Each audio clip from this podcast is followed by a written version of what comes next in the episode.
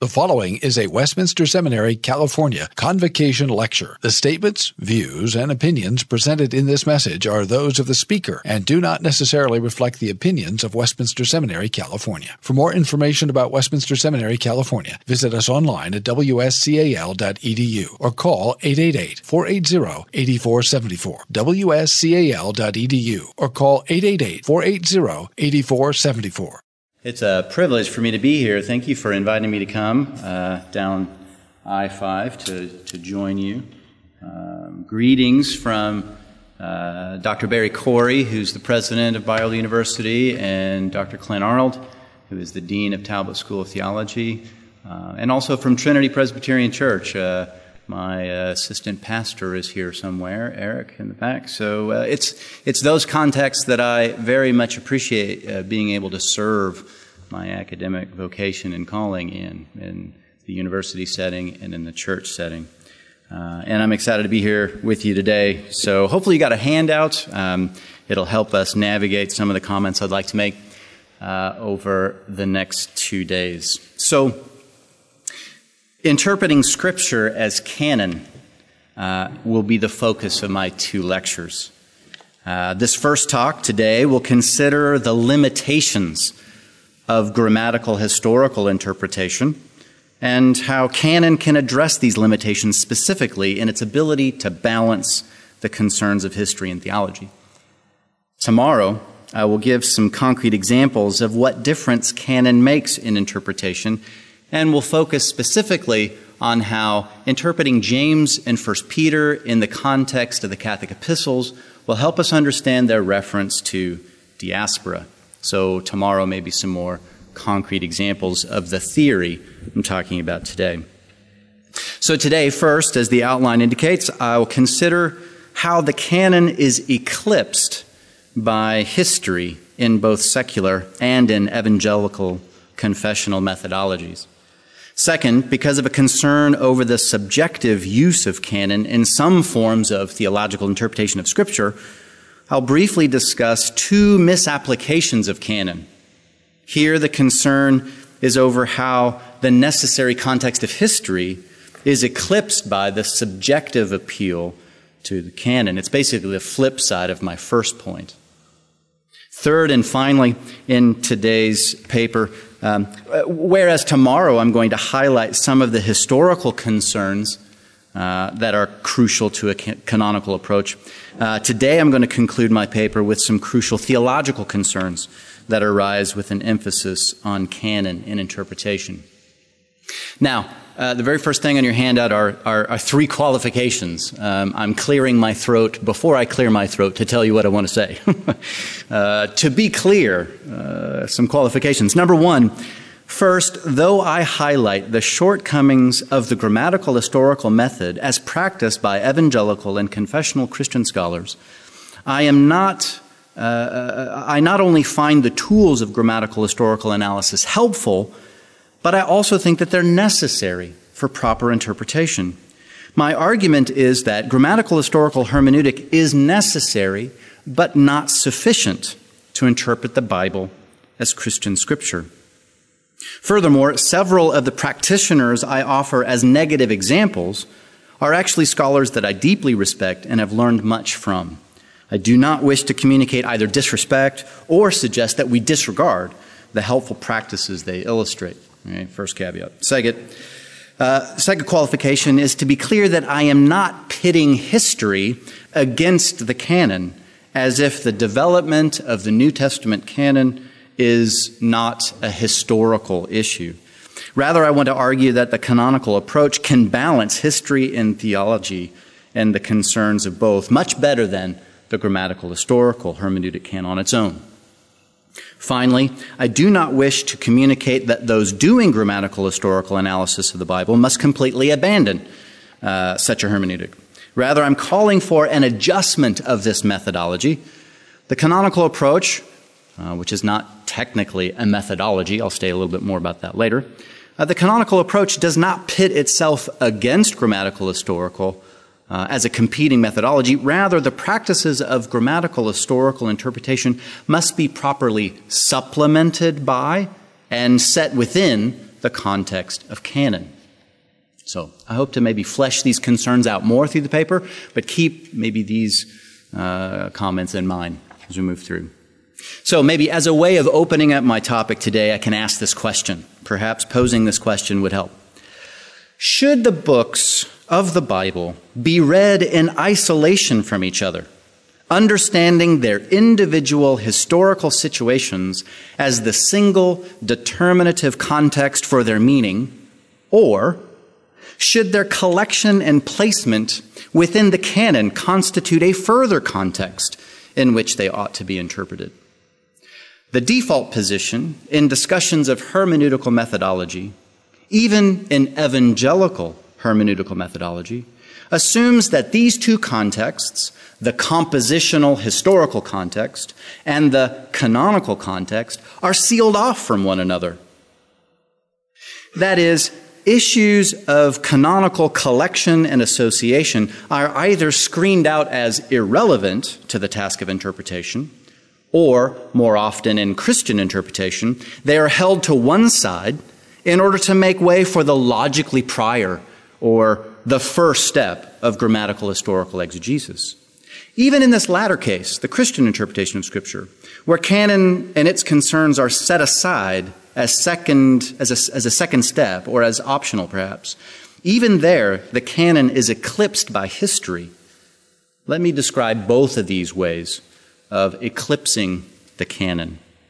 So, point number one canon eclipsed by history, composition over canonization, the eclipse of the canon in, a sec- in secular interpretation. First, perhaps a more secular approach would argue that grammatical historical analysis of the biblical writings on one hand, and the reception historical theological study of their importance in early Christianity on the other are completely incompatible with each other. In this view, subsequent judgments regarding canon do not clarify the text, but rather obscures the Bible, the Bible's meaning. Does that make sense? There's a hard division between historical and theological concerns. Let me give some examples. Adolf von Harnack argued that canonization works like a whitewash. It hides the original colors and obliterates the contours, hiding the true origin and significance of the work. For Harnack, one must keep historical reading distinct from whatever later canonical meaning the church adds to the New Testament text. Along with Harnack, William Wrede also underlined the difference between the facts of history and later theological concerns presupposed in the canon. Jens Schröter nicely summarizes Wrede's concerns. The canon is judged as an arbitrary establishment of ancient church authorities legitimated by the dogma of inspiration, uh, which is unacceptable for, for, theologians working with a historical critical uh, methodology. Within the same vein, Franz Overbeck, uh, a contemporary of Wrede, argued it is the nature of all canonization to make its objects unknowable. And one can also say uh, of all the writings in the New Testament that at the moment of their canonization, they cease to be understood. They have been transposed into a higher sphere of an eternal norm for the church, not without a dense veil having been spread over their origin, their original relationships, and their original meaning. Uh, do, you, do you hear the basic assumptions in, in these quotes? The real meaning of the text is its historical meaning, determined by the original context of its writing the later collection and association of these texts within the New Testament canon represents a kind of hard water deposit that needs to be chipped away in order to reveal the true original meaning of the text. Or, in Overbeck's words, canon is a veil that must be removed if the text underneath is ever going to be seen clearly. Now, Harnack, Wrede, Overbeck, they all represent the default position of most secular biblical scholars who pits the text's history or the text's situation in history over against the text's situation in canon. The historical concerns of this approach, uh, of this approach uh, intentionally screen out the canonical context as irrelevant and distorting of the interpretation of the text. Of course, Christian interpreters would resist this dichotomy between composition and canonization. The theological conviction that the 66 book Bible, the authoritative canonical scripture, is necessary for Christian interpretation. Yet, as I will outline in this next section, this historical impulse to set the canon aside also affects Christian interpretation as well. So here, subpoint, the eclipse of the canon in evangelical confessional interpretation. Significant, uh, uh, specifically discussing the possibility of a Christian understanding of the Old Testament, Walter Moberly articulates the historical problem for Christian interpreters. This is uh, Moberly. Although no part of the biblical interpretation has been unaffected by this historically oriented approach, its results have been most particularly striking with regard to a Christian understanding of the Old Testament. While it still makes some sense historically to see Christ as the key to the New Testament, since all of its writers explicitly refer uh, to Christ, this could hardly be appropriate for the Old Testament, which was all written before Christ's birth. That's Moberly. Now, pushing beyond this uh, uh, uh, original question of how to interpret the Old Testament and understand it, it's speaking of Jesus Christ, Moberly further highlights the interpretive problem. He says this to accept the validity of these dogmas, Trinity, incarnation, and canon, is a part of the definition of what it means to be a Christian. Okay? So, so Moberly's saying to be a Christian means you believe in the Trinity, you believe in the incarnation, and you believe in the canon. That's what it means to be a Christian. Moberly again. Yet on the other hand, because none of these dogmas were formulated by the biblical writers, and are therefore technically anachronistic for an understanding of the biblical material in its original context, historical criticism has insisted that they be excluded from the pre understanding the reader brings to the text. To be a Christian means accepting certain theological dogmas. To read the Bible historically means excluding those theological dogmas. Is the problem clear? Moberly is posing the issue of how do we read the Bible historically as Christians? In Moberly's terms, Christian interpreters accept these doctrines of Trinity, incarnation, and canon. However, in much of contemporary evangelical and confessional biblical interpretation, the issues raised by these doctrines are often held to one side in order to make way for the logically prior, the first step of grammatical historical exegesis. Although attempting to hold the theological significance of the canon, the default approach of the grammatical historical hermeneutic is to privilege the historical moment of composition at the expense of the canonization of the New Testament. So I can't offer a comprehensive description of the history and development of the grammatical historical method as put to use by evangelical scholars, but let me provide a brief sketch. After a few orienting comments, I will largely rely upon Craig Blomberg's description of the grammatical historical hermeneutic as representative of evangelical practice. So, a few orienting comments. Some names of scholars you might recognize. These are the scholars I appreciate, but I'm criticizing, so I'm trying to walk a balance, uh, a fine line here. So, first, a few orienting comments. Grant Osborne notes Since Christianity is a historical religion, the interpreter must recognize that an understanding of the history and culture within which the passage was produced is an indispensable tool for uncovering the meaning of that passage. Another evangelical interpreter argues since the text cannot mean what it never meant, and since a text always means something in the historical context of its author, then understanding the text's historical context aids in understanding the text itself. For E.D. Hirsch, it is discerning the historical author's intention that inco- uncovers the meaning of the text. Hirsch says, all valid interpretation of every sort is founded upon the recognition of what the historical author meant. Uh, risking stepping on some toes here, Richard Gaffin himself notes uh, the proper focus of interpretation is the subject matter of the text. That is, the history with Christ as its center that lies in back of the text.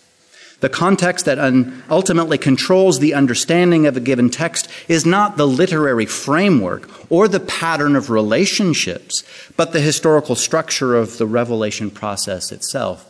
Now, as a caveat, I realize that Gaffin might be describing that the text of Scripture is referring to um, redemptive history uh, not just the historical context of the author, though I still worry about some of the historical assumptions that even Gaffin has in describing the text reference to a redemptive historical movement. Maybe that'll come out in some questions later on. Uh, but here I'm trying to develop this uh, evangelical use of grammatical historical hermeneutic that sets aside canon. Craig Blomberg clarifies the relationship between the historical author's intention and the meaning of the text. Blomberg says this What is described as discerning authorial intent, moreover, is often really shorthand for discerning the most likely meaning of a, di- of a given text in light of all that we can recover about its original authors, audiences, and the historical and cultural milieus in which they lived. Broadly representative of evangelical hermeneutical practice, Blomberg argues that grammatical historical interpretation is first grammatical, in that it insists on a careful study of words, grammatical forms, sentence parts, sentences, and multi sentence structures as they relate to each other. It is also historical in that it ana- analyzes the historical setting in which a given communicative act occurs, which takes account of whatever knowledge the author and audience share about past or present events, customs and practices, culture and society, and so on. So it's grammatical and historical. Importantly, Blomberg goes on to note what the grammatical historical method does not seek to accomplish.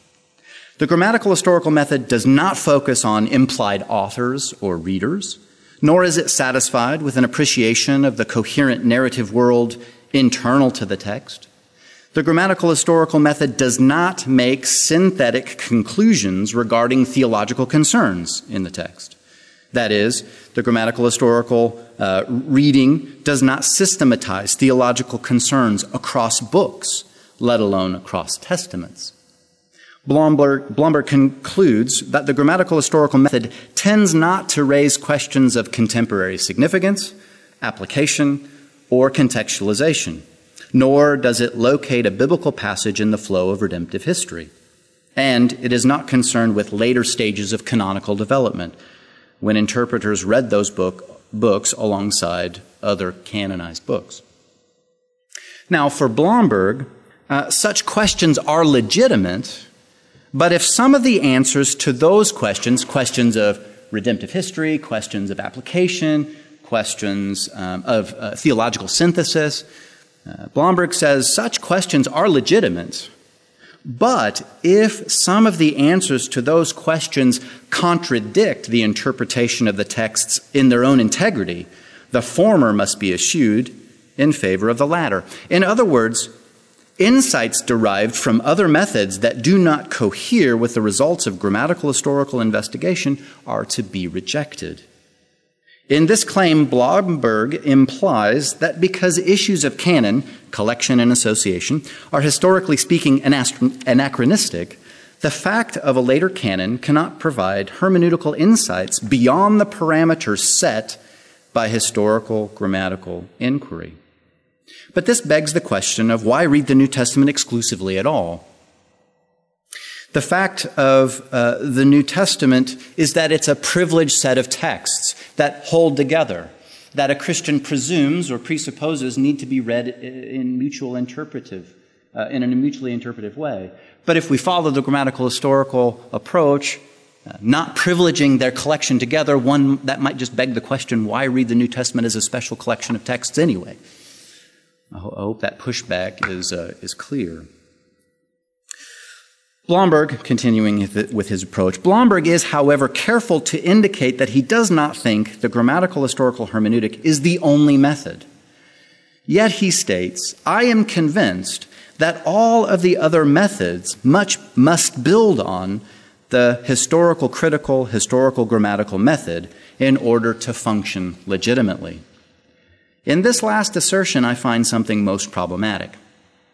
It's not that history is important or even that history is necessary in our interpretive process, but it is that history is given a foundational role. It's logically prior to any other way of interpreting the text.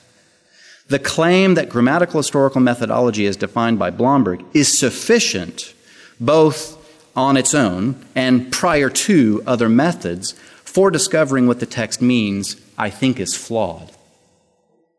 This, in the next subsection, is what I think I'm going to call a kind of dogmatic dislocation of, of history. Now, I, am riffing on uh, John Webster here. Uh, but this kind of dogmatic dislocation of history within a Christian hermeneutic uh, is a dislocation because it, history is given temporal. Uh, it, it's the first step in any hermeneutic. It's what you have to do first. Uh, and also logically prior. All other forms of knowing are based upon this historical discovery. Uh, I, I, think both of these moves are problematic, giving, giving in grammatical historical hermeneutic, giving history temporal and logical priority uh, are problematic. John Webster argues affirmations about the natural history of the biblical text go wrong not in claiming necessity for themselves, but in claiming sufficiency. So notice I'm going to say this several times. History is necessary, uh, but it's not sufficient on its own. And this is what Webster's saying. When the grammatical historical context of the text is seen as sufficient in and of itself, that's when there is a problem. The problem raised by Webster is that when the historical elements of Scripture are taken as both a complete description of what the Bible is and a sufficient means to determine what the Bible means, two fundamental stakes, fundamental mistakes have been made. First is a misunderstanding of what the Bible is. It's a faulty ontology of Scripture. The Bible is not just a historical book. Theologians don't somehow make the Bible theological or bring illegitimate theological concern to the text. Now, caveat here, you can bring illegitimate theological concerns to the text. What, what I'm trying to say is that the, the text is already theological. We don't make it theological by the kinds of questions we bring to it. Um, the text itself bears both historical and theological concerns. The Bible is a theological text situated in history. Therefore, any hermeneutical approach that either rejects theological concerns of canon or uh, sets them to one side to play a secondary role, in my opinion, will inevitably misconstrue the text because it has misdiagnosed what's being interpreted. I'll return to this point in the last section of my paper, but that, that's the first problem that Webster is pointing out. Second, Webster comment, uh, second, Webster's comment exposes a, the related faulty understanding of the process of interpretation itself. When the grammatical historical method is seen as not only necessary but also sufficient on its own to determine the meaning of the text, it goes wrong because of what it leaves out. Again, Webster argues to simplify matters rather drastically, a dominant trajectory in the modern development of study of the Bible has been a progressive concentration on what Spinoza called interpretation of Scripture out of its own history. The problem, again using Webster's terms, is that the enumeration of Scripture's natural properties becomes increasingly not only a necessary but a sufficient description of the Bible and its reception. In other words, let me try to make clear the major shortcoming of the grammatical historical method is that it is too often seen as interpretation in toto, with its practitioners assuming that once the grammatical historical uh, exegesis is complete, the meaning of the text has been discovered and the act of interpretation is at an end. Of course, one could go on to consider how the text was received into canon. One could consider what that might mean for the church or for systematic theology, but such a step is secondary. It comes after grammatical historical exegesis. And further, whatever theological, canonical concerns surface, they all must be logically grounded in that grammatical historical exegesis. Namely, theological knowledge must be founded upon the grammatically historically determined meaning of the text in order for it to be legitimate. It's kind of like the foundation of a building. In this approach, grammatical historical, the historical exegetical meaning of the text is the foundation. And we know that any building that's stable can't build outside that foundation or the building's going to tip over. So any theological concerns that are you know, put on the second floor, third floor, or the roof, they all have to be within the footprint of the grammatical historical determined meaning of the text. Is that making sense? In this way, any canonical concern, theological concern, is, maybe I'll say it too strongly, is held hostage to that historical grammatical concern. I hope I'm making clear something of the problem. Uh, whether only marginalizing canon, grammatical historical, or completely disregarding it, historical critical, both approaches minimize the hermeneutical role that canon, I think, should play in interpretation. So, second part of the paper uh, uh, history eclipsed by canon, canonization over composition. Uh, on, on the other hand, here, here's where I'm worried about some subjective appeals to canon, where canonization is, is strong, but history then is disregarded. Uh, so let me say a couple of comments here. On the other hand, there, there can be uh, serious problems running in the opposite direction. The issues of canon can be wrongly understood to emphasize the later canonical context at the expense of the compositional context. A kind of distorted theological interpretation of Scripture rejects historical criticism to the point of minimizing the importance of the historical or original author, audience, and situation of composition. Rather than the historical situation of composition, it's the moment that the text uh, is used as Scripture in a believing community that gives the Bible its authority. Uh, let me briefly illustrate two concerns here. First, canonization over composi- uh, uh, composition, and then second, canon is defined as use. So, first, the issue of canonization at the expense of composition. Here, one could argue that the meaning and importance uh, of the text comes only from its point of canonization. Rather than looking to the historical circumstances of composition for the meaning of the text, the focus is uh, the canonization of the biblical texts and not their composition. Uh, the canonization of the text is the real point of origin uh, when the church's scripture becomes authoritative. Robert Wall uh, has made this argument, de emphasizing the moment of composition. Wall argues that the intended meaning of the biblical text is not a property of its author, but of the church to whom Scripture belongs. It is the moment of canonization, the moment when the church or various believing communities receives the text of Scripture, that they become a canonical whole. Furthermore, Wall argues that the apostolicity of the biblical text is recognized by the church when it's used, not when it was written. Uh, and furthermore, these churchly judgments about apostolicity are therefore mostly intuitively rather than critically discerned and are based on track records of practical use by Christians as means of divine grace. Wall thus drives a wedge between history and theology, yet unlike Harnack and Blomberg, it's the historical context that is marginalized rather than the canonical. He pits the historically situated author and the text over against the church's later appropriation of the text as scripture. So hopefully you can see this is subjective. This is putting way too much emphasis on the moment some Christian community at a later time receives the text, receives the 66 books of the canon as authoritative. Uh, that's, that's to uh, emphasize a subjective receiving of the canon. And that's not what I'm arguing for. Uh, in, in fact, the canonical approach need not follow Wall in Wall's footsteps. Rather than relativizing composition in light of canonization, the canonical approach of Brevard Childs holds both of them together.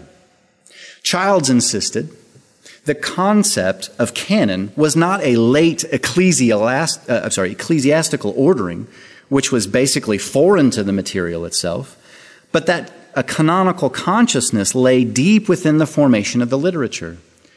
The term also serves to focus attention on the theological forces at work in its composition.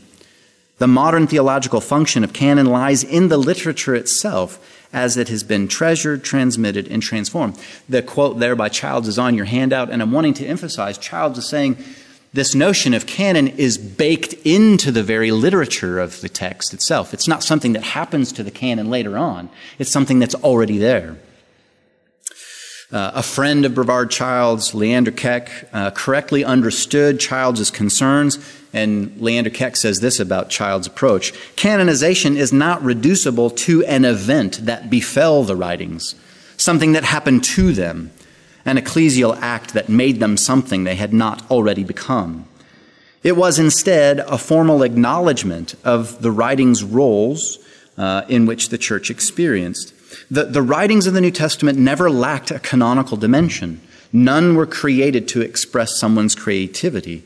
All manifested the author's sense of being authorized by the gospel and were used in the church because it acknowledged the validity of that authorization.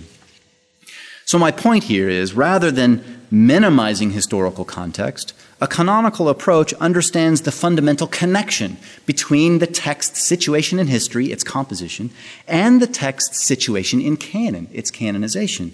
What I'm trying to propose is something that holds both of those things together. Canon is a concept that holds both together. Briefly, canon is use. Uh, this is a second concern. Closely connected to his emphasis on canonization over composition, Wall defines canon and its authority as a function of its use in the church. He argues that the production of the biblical canon is not predicated on the identity of the text author, but on its effect in forming a congregation that is wise for salvation and mature for good works. Wall basically says, who cares who writes it? But if it's used and useful, and if people's lives are changed, that's what gives the text its authority, not who wrote it. Again, Wall goes on to note God inspired the performance rather than the production of Scripture.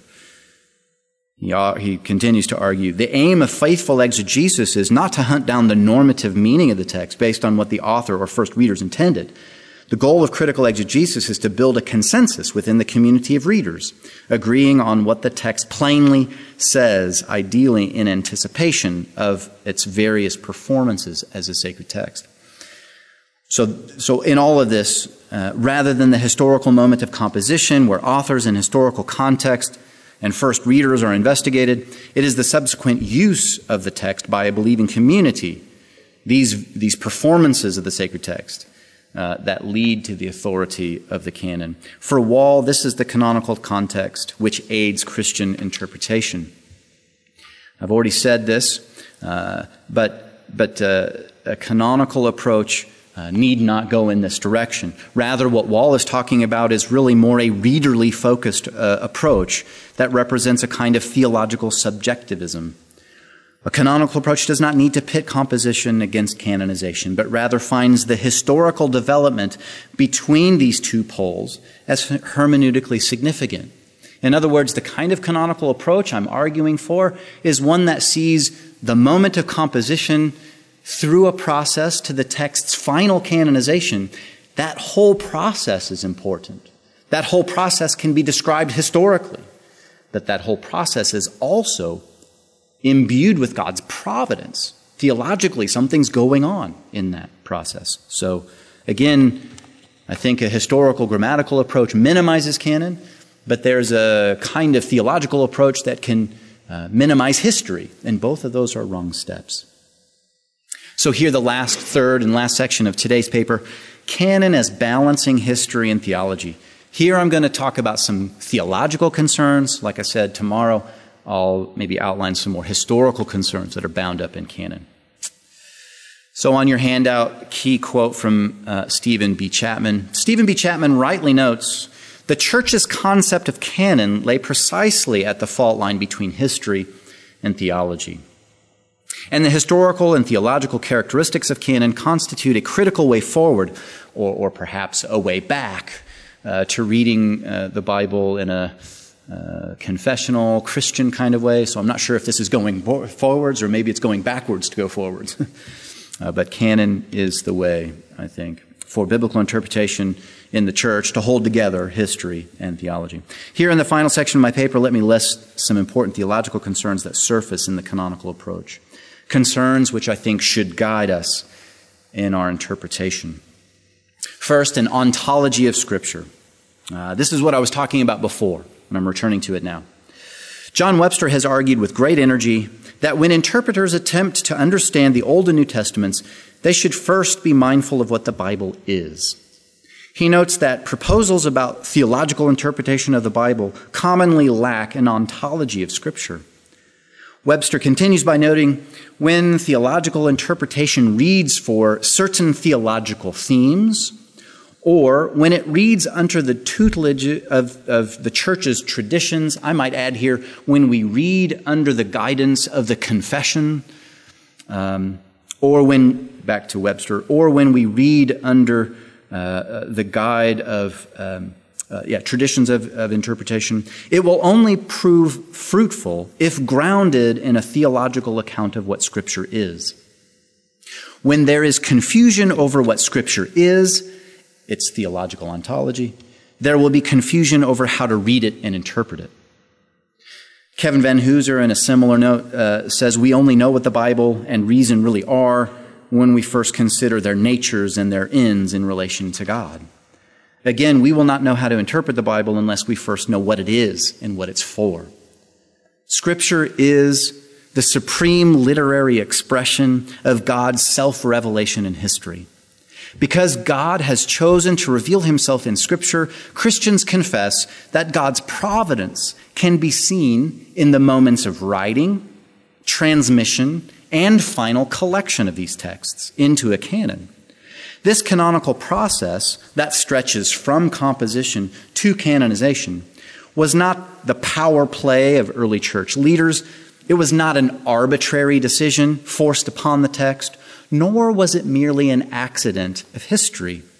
Rather, the God who inspired the writing of these divine texts is the same God who, in his providence, directed their transmission, their redaction, their collection, and arrangement within the canon. That is, both composition and canonization constitute what the Bible is. And therefore, in order to understand what the Bible and its text means, both composition and canonization must play a role in our hermeneutics.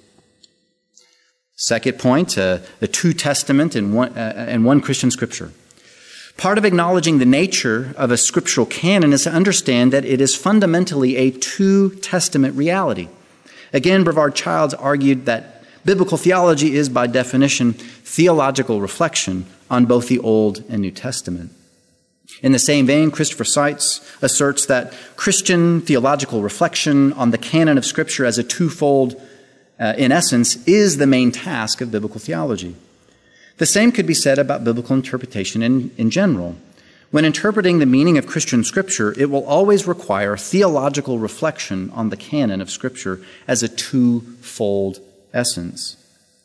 Furthermore, uh, Jon Levenson, uh, though himself not even a Christian interpreter, he's, he's Jewish, nonetheless argues that Christian exegesis requires that the Hebrew Bible be read ultimately in a literary context that includes the New Testament. Christian theology cannot tolerate exegesis that leaves the two testaments independent of each other, lest the Marcionite Gnostics or the Jews win the ancient debate. But the two anthologies cannot be collapsed into one either, lest the newness of the New Testament be lost. All that's from Jon Levenson. An amazing quote from a Jewish scholar, uh, a good observer of what good Christian exegesis should look like. Harkening back to the beginning of my paper, if, in Levenson's terms, Christian theology cannot tolerate exegesis that leaves the two testaments independent of each other, how then can a Christian appropriation of grammatical historical exegesis in practice do just that? The meaning of the text of Scripture is at stake, and a two testament Christian witness is the context in which we have to come to understand those texts. Canonical interpretation of the text insists upon maintaining a relationship between the two testaments. Yet, this leads to the more specific question of how the two testaments are related. How does a canonical reading of the Bible understand the relationship between the Old and New Testaments? As Levenson noted, Christian exegesis must address the relationship between the two testaments, one, without conflating them, that is, smashing them together, so they're indistinct, uh, or separating them such that they speak to two different religions, Christianity and Judaism. Here again is where canon offers some initial hermeneutical guidance. The very shape of the canon gives us at least some indication of how to understand the New and Old Testament goes together. Let me give you two quotes. Uh, one, Bernd Janowski notes that when the Old Testament was joined together to the New to form the Christian Bible, the first part, the Old Testament, remains surprisingly unaltered. Uh, no decision was made to exclude certain books or passages. No attempt was made to Christianize the Old Testament by introducing redactional intrusions, as, for example, could be the case by adding Christian commentaries. What must be acknowledged is precisely the lack of Christian redaction of the Old Testament. The Old Testament is not Christianized internally, but externally. A further collection of writings is placed alongside it, which together form the Christian Bible. Like Janowski, another quote, um, Stephen Chapman uh, says something very similar. By establishing the canonical format of the Christian scriptures as one Bible in two testaments, the church simultaneously proclaimed both that the Old Testament had a Christian witness, the Old Testament witnesses to Christ, and that the Old Testament's pre Christian form had lasting theological significance. Both of these quotations, what I'm trying to get at is the Old Testament remained the Old Testament. It wasn't changed in order for it to speak about Christ. It wasn't reorganized. Okay, the Septuagint has a slightly different order than the Masoretic text. That's something I might talk about tomorrow. But in essence, the Old Testament remains the Old Testament and still speaks to Christ. It's the situation of those two testaments together that I think are hermeneutically significant.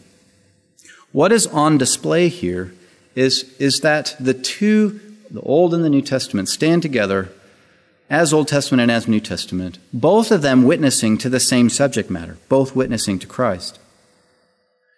So, to answer the question about the relationship between the New and Old Testament, uh, one, it must be a fundamental part of Christian interpretation. Every time we're interpreting a passage of Scripture, we need to be thinking about the fundamental relationship between the New and Old Testament. But second, building on the comments of both Janowski and, and um, Chapman, and Brevard Childs before them, argued for a dialectical relationship between the New and Old Testaments.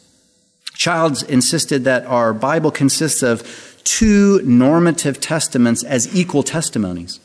For Childs, the church fused two discrete entities into one book, confessing that both parts witness equally, albeit in different ways, to the same Lord Jesus Christ. Holding the two testaments together as equal but distinct must influence all exegesis, not only where the New Testament uses the Old Testament. I could say more about that. Uh, uh, but the interaction between the Old, uh, New and Old Testament goes way beyond just the New Testament's use of the Old. Canon as recontextualization. Now, two more points and then my conclusion. So, canon as recontextualization. The hermeneutical approach offered in confessional Bible colleges and seminaries is often laid out in a number of steps. No doubt you've taken a hermeneutics class where this might sound familiar. I teach a class like this. where after determining the original meaning of the text through grammatical historical analysis, the text must then be recontextualized for the moment of preaching or application. So, this moment of recontextualization comes after the hard work of textual analysis and coming to a meaning of the text. That meaning must be recontextualized for the purpose of preaching or communication. But this type of step approach completely misses the fact that the text has already been recontextualized.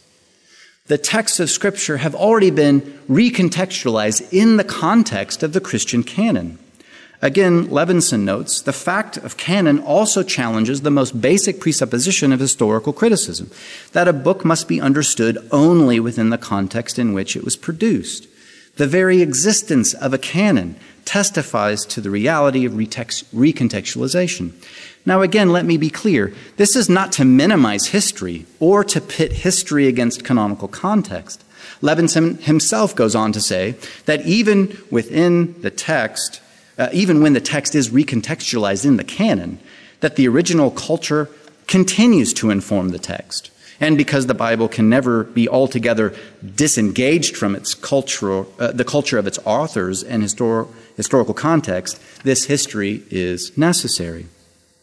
But what I am trying to say is that often our interpretation moves right along and our recontextualization moves right along without having noticed the text have already been recontextualized in this context of canon and that that recontextualization in canon bears upon the meaning of those texts and actually can nourish Christian preaching of the gospel from those texts.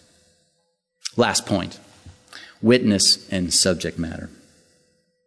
A final interpretive implication of the canonical approach is understanding that the historical task of describing what the Bible says, describing the words on the page, and the theological task of considering the reality of God in Himself, the constructive task of systematic theology, these two things must remain connected. Constructive systematic theology cannot become disconnected from the historical analysis of what the Bible says. This is the, the cancer that most of modern biblical scholarship has suffered from the disconnection between historical biblical studies uh, and, and systematic theology. This is something Christian interpreters should be most interested in reconnecting. Constructive systematic theology cannot be disconnected from the historical analysis of what the Bible says. According, again, to Leander Keck, Childs wanted to hold together dialectically historical analysis and theological insight, insisting uh, in, instead of separating them sequentially, first history, then interpretation, as in much of liberal theology, or fusing them materially and therefore also methodologically, as common in defensive conservatism or fundamentalism. To avoid both pitfalls, Childs developed the canonical approach as a hermeneutical alternative. In order to describe the, uh, in order, I'm sorry, in order to describe how historical description remains connected to theological construction, Childs often used the key terms of witness and subject matter. For Childs, the witness refers to the text, the words, the sentences and paragraphs and entire books of the Bible. That's the witness. The witness comes to us in a final form, the canonical form, the Christian canon. On the other hand, the subject matter, uh, die Sache, or the res, is, is the thing to which the witness refers. Uh, now, hopefully, uh, you church historians might hear an echo in Childs' terms here, an echo uh, of Augustine, who long ago noted that signs, the words of Scripture, point to things, the subject matter of Scripture. Is, is this clear? Signs, words, they point to things. If, uh, if, uh, apologies if you're from Victorville, but if I'm standing in Victorville under a sign that says Los Angeles, if I st- stand under that sign and say, Look, I'm in LA people would say, No, you're not. You're in Victorville. And that's kind of a hard place to be stuck, right? Uh, you would confuse the sign for the thing it points to. So it's very important to keep sign and thing related yet distinct. When Childs uses the terms witness and subject matter, that's by and large what he's talking about. The witness, the scriptures, point to realities uh, beyond themselves. Let me, let me use an example that, that Childs himself used. Using the example of the economic versus immanent trinity, Childs illustrates how the witness, the sign, relates to the subject matter, the thing. Canonical biblical interpretation takes seriously the historical forms of the biblical witness, which are registered in two testaments. Yet it was a fatal mistake for some forms of interpretation when dealing with the identity of God to feel that it could reflect on the subject only in terms of its historical sequence. This appeal to the so called economic trinity would restrict the doctrine of God to the divine workings within a historical trajectory. However, the attempt to describe God's identity, God in himself, in say, merely in terms of his acts, apart from his being, is not a serious theological option for either biblical or dogmatic theology. What Childs is saying here is that if we take the words of Scripture and, and take the reality of God and collapse that into Scripture, we've, we've missed the reality of God. We've collapsed God Himself into the text that witnesses to Him. That's an example of collapsing one into the other, collapsing the thing into the sign. He goes on to say the subject matter itself requires that proper theological understanding move from biblical witness to the reality itself that it refers to. And it's important to note that there is no slippage in between. The witness points to reality in an authoritative, truthful way that gives us access, albeit in part, uh, uh, incomplete, uh, access to understand God. Therefore, the historical sequence of God's acts, economic trinity, put forth in the witness, the biblical text, point to the being of God, the immanent trinity. Childs insists that the subject matter requires that proper theological understanding move from biblical witness to the reality itself, and perhaps back again. Loop that's connected. This last bit is in your handout as well. The canonical approach insists that witness and subject matter not be collapsed nor separated from one another. Webster poses a helpful an- analogy that illustrates the connection between witness or sign and subject matter thing. He notes there is a parallel here with the elements of the Lord's Supper. Bread and wine are signs in the economy of salvation. By them, the ascended Christ dis- uh, dis- uh, uh, distributes the benefits of his saving achievement, comforting and nourishing his people by his presence. These functions do not detract from the created materiality of the elements, but indicate rather that such created realities are taken up into the divine service.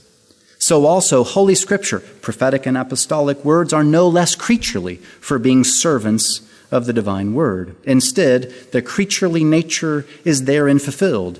It is a bad dualist habit which assumes that scriptural texts are most basically products of, of a religious cultural world to be uh, investigated as such and only secondarily uh, describable as prophetic and apostolic testimony. Do you hear in the last sentence there by Webster? That's the concern I've been trying to, to articulate that the Bible, in, in, in grammatical historical terms, is only treated as a religious cultural artifact.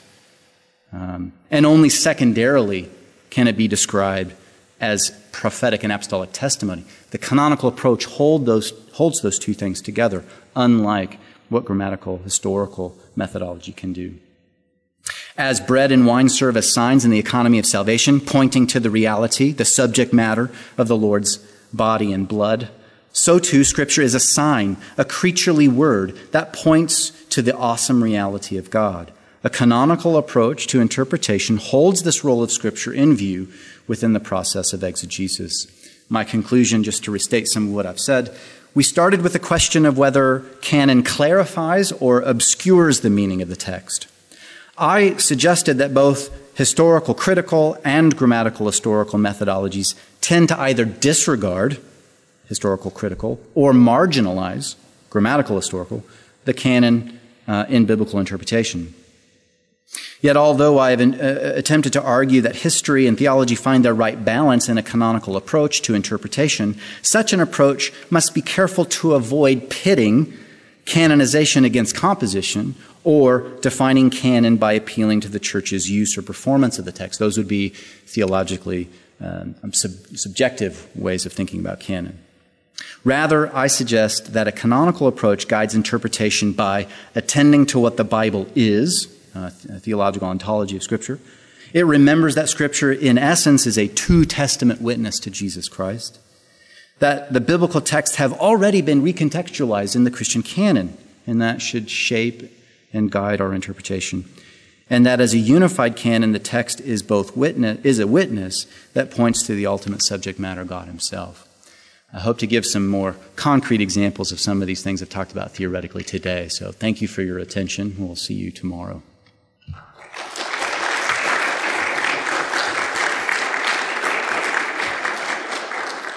And as we conclude, let me pray for us as we are, dismissed. Father, we thank you for your word. We thank you, Lord, that you sent your Son into this world to reconcile enemies And in that reconciliation, you, through the apostle and prophet, have recorded for us definitively the work of Christ, that, that we then can in turn uh, devote ourselves to studying Scripture, uh, that we might understand the whole counsel of God uh, and, and proclaim that to your people and to the world as, as witness. Father, I pray that as we go on to class and continue to study, uh, pray that uh, we would appreciate what you have done in your Son and in your providence in preserving the canon. Father, pray that some of the words that I have said here might, might be helpful, uh, but most importantly, in the power of your Spirit, uh, may they encourage us. Lord, we thank you for our time, and in Jesus' name we pray. Amen. Copyright 2018, Westminster Seminary, California. All rights reserved. You are permitted to reproduce and distribute this material in any format, provided that you do not alter the wording in any way and that you do not charge a fee beyond the cost of reproduction. For web posting, a link to this document on our website is preferred.